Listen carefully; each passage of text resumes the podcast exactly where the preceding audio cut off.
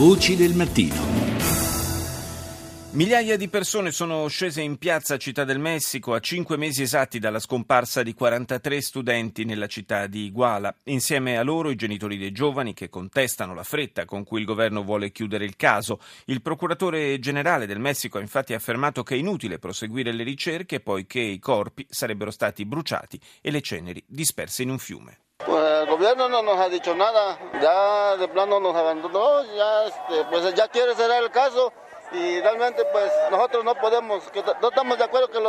Il governo ci ha abbandonato, non ci ha detto nulla, loro vogliono solo chiudere il caso ma noi non siamo d'accordo, noi vogliamo indietro i nostri figli, dice il padre di uno dei ragazzi. Bisogna che le indagini vadano avanti, che le ricerche continuino, insiste l'avvocato dei genitori dei 43 desaparecidos. È come se avessimo perso i nostri figli nel bosco e qualcuno venisse a dirci che sono andati via e che quindi dobbiamo abbandonarli. Questa è la sensazione e questo è il motivo per cui si chiede che le ricerche proseguano e si continui a parlare della sorte degli studenti.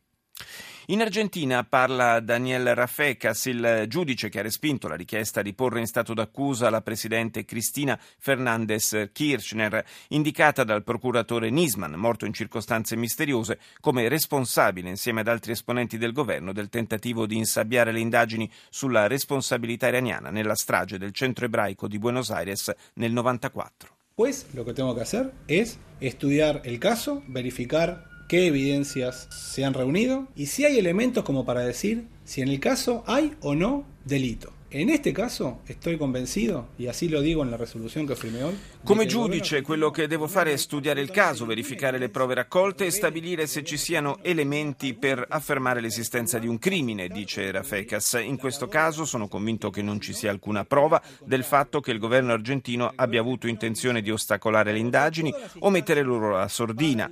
Al contrario, il governo ha fatto tutto il possibile affinché l'inchiesta seguisse il suo corso. E d'altra parte, dice ancora il giudice, i provvedimenti provvedimenti emessi dall'autorità giudiziaria argentina sono soggetti soltanto alle valutazioni e alle decisioni del giudice responsabile del procedimento e non sono influenzate dagli accordi che il governo può fare con quello iraniano. Ripeto, ha concluso, tutte le prove sottoposte alla Corte vanno nella direzione opposta rispetto a quella indicata da Nisman. E adesso ci spostiamo in Liberia, dove la missione militare americana, cominciata nel settembre scorso per dare sostegno medico-logistico al paese travolto dall'emergenza Ebola, si è conclusa con quattro mesi di anticipo grazie al miglioramento della situazione. But the importance of the progress we see today means more than just the reduction in the number of new or suspected cases of Ebola. L'importanza dei progressi ai quali assistiamo non risiede soltanto nella riduzione del numero di casi di Ebola, ha detto il comandante della missione, generale Gary Voleschi. Riguarda anche il fatto che i liberiani possano tornare a una vita normale, la riapertura delle scuole, il notevole incremento della gente che va a fare la spesa nei mercati, la sospensione del coprifuoco e la riapertura delle frontiere sono importanti esempi di come il paese stia tornando alla normalità normalità. Ma per l'Africa occidentale ancora Ebola rappresenta una minaccia e vittime non sono soltanto le migliaia di morti e gli oltre 23.000 contagiati, vittime sono anche i bambini che sono rimasti orfani a causa dell'epidemia. Maddalena Santucci ha intervistato Elena Cranchi, portavoce di SOS Villaggi dei Bambini, la più grande organizzazione mondiale impegnata nel sostegno di bambini privi di cure familiari o a rischio di perderle. Parliamo di più di 16.000 bambini che hanno perso uno entrambi i genitori. A quali problemi vanno incontro questi piccoli e come vengono assistiti? Oltre l'abbandono e quindi il non avere più un nucleo che li protegga e dopo il dramma di aver visto morire i genitori, il grande problema è la non accettazione di questi bambini da parte della comunità o da parte di parenti anche vicini. C'è quindi la cosiddetta stigmatizzazione. I bambini i cui genitori o i cui fratelli sono morti per l'Ebola sono marchiati a vita. Questa è la paura di eh, organizzazioni come la nostra, che sono questi paesi da tantissimi anni e che sanno quale sia effettivamente il problema di avere bambini soli che non ritornano in famiglia e quindi l'obiettivo è quello poi di dare a questi bambini un ambiente fatto di calore, di amore, di protezione in modo poi ovviamente da accompagnarli nella loro crescita. Il timore è che questi bambini possano contagiare persone sane? Nel momento in cui il bambino presenta o dei sintomi che possono essere la febbre alta oppure sono stati vicini a parenti appunto malati, i bambini vengono sottoposti immediatamente a test.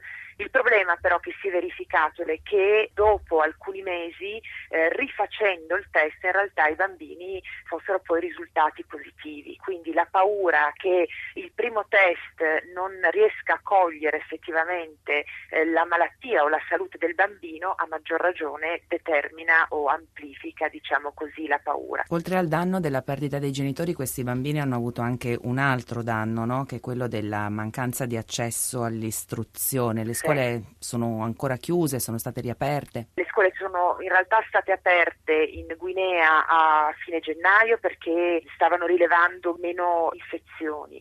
In Sierra Leone invece apriranno molto più in là, si parla addirittura della metà del 2015 e in Liberia fortunatamente hanno aperto il 16 febbraio. Non tutte le scuole solo le scuole che hanno ricevuto, eh, noi li chiamiamo kit sanitari, quindi un insieme di materiali e strumentazioni necessarie e fondamentali per prevenire la diffusione dell'Ebola, che può essere l'acqua e cloro con cui tutti i bambini e i ragazzi devono lavarsi le mani prima di entrare in classe, che l'educazione, quindi tutta una serie di materiale che deve essere fatto circolare e che dice, non so, i ragazzi devono evitare il contatto, quindi non abbracciarsi, soprattutto quelli che magari arrivano da zone diverse, guanti, materiali per disinfettare tutti gli spazi ogni qualvolta le lezioni finiscono. Più in generale, quali altre conseguenze ha comportato la diffusione del virus dell'Ebola nel, nei paesi africani colpiti dall'epidemia?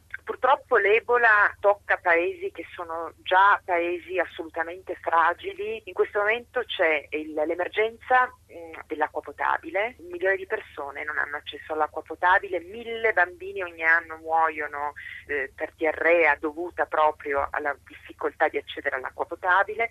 Noi tra l'altro stiamo costruendo un posto, stiamo portando delle pompe d'acqua proprio nelle scuole per poter permettere anche che le scuole continuino a rimanere aperte.